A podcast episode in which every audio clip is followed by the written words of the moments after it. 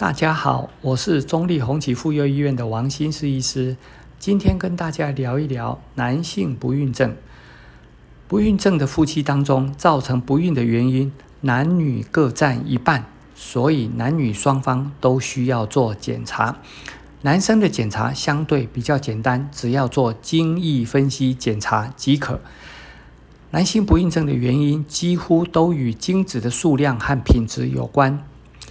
精子的好坏可以分为三种不同的程度与等级。第一种也是最严重的情形，就是无精症，也就是精液里面没有精子。无精症又可以分为阻塞型和非阻塞型两种形态。阻塞型是因为射精管阻塞，虽然睾丸有制造精子，但精子排不出来。而非阻塞型则是睾丸没有制造精子，这种情况只能借用别人捐赠的精子，才有可能让配偶怀孕。第二种情形是精子数量太少或精子的活动力太差。第三种情形是在罹患糖尿病的男性常出现的逆行性射精。逆行性射精是在射精的时候，精子都被排到膀胱里面，而精液里面并没有精子存在。这是因为糖尿病患长期的血糖控制不佳，造成末梢神经及血管病变，影响了膀胱颈括约肌的调控所导致。值得注意的是，最主要的精子杀手是来自于吸烟。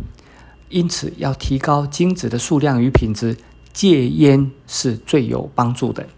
因为精子的制造与成熟需要三个月的时间，所以戒烟后要等至少三个月才能看到成效。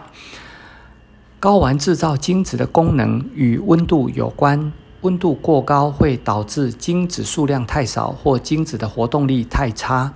因此，建议男生要穿宽松而通风的。裤子降低睾丸的温度，精子的数量和活动力品质才会改善。有些男生有精索静脉曲张的情形，因此导致睾丸温度偏高，造成精子数量变少或活动力变差。可以利用手术将过度曲张的精索静脉结扎掉。使睾丸的温度降低，这样才能增加精子的数量，并改善精子的活动力。因为精子的制造与成熟需要三个月的时间，所以手术后至少要等三个月以上才能得得知精子的数量和品质是否有改善。一般而言，精索静脉曲张接受手术后，大约有百分之六十到七十的男生可以得到改善。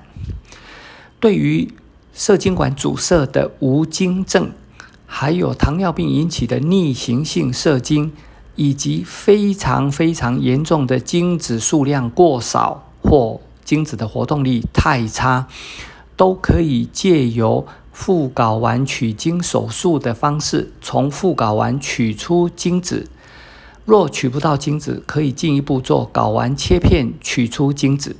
若这两种手术都取不到精子，则只能利用别人捐赠的精子，才有可能让配偶怀孕。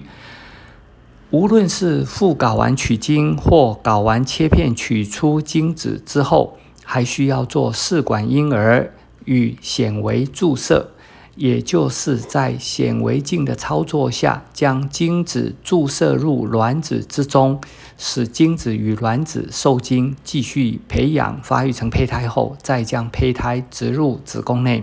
才有机会怀孕。以上是对于男性不孕症的说明与治疗的建议，提供给大家参考。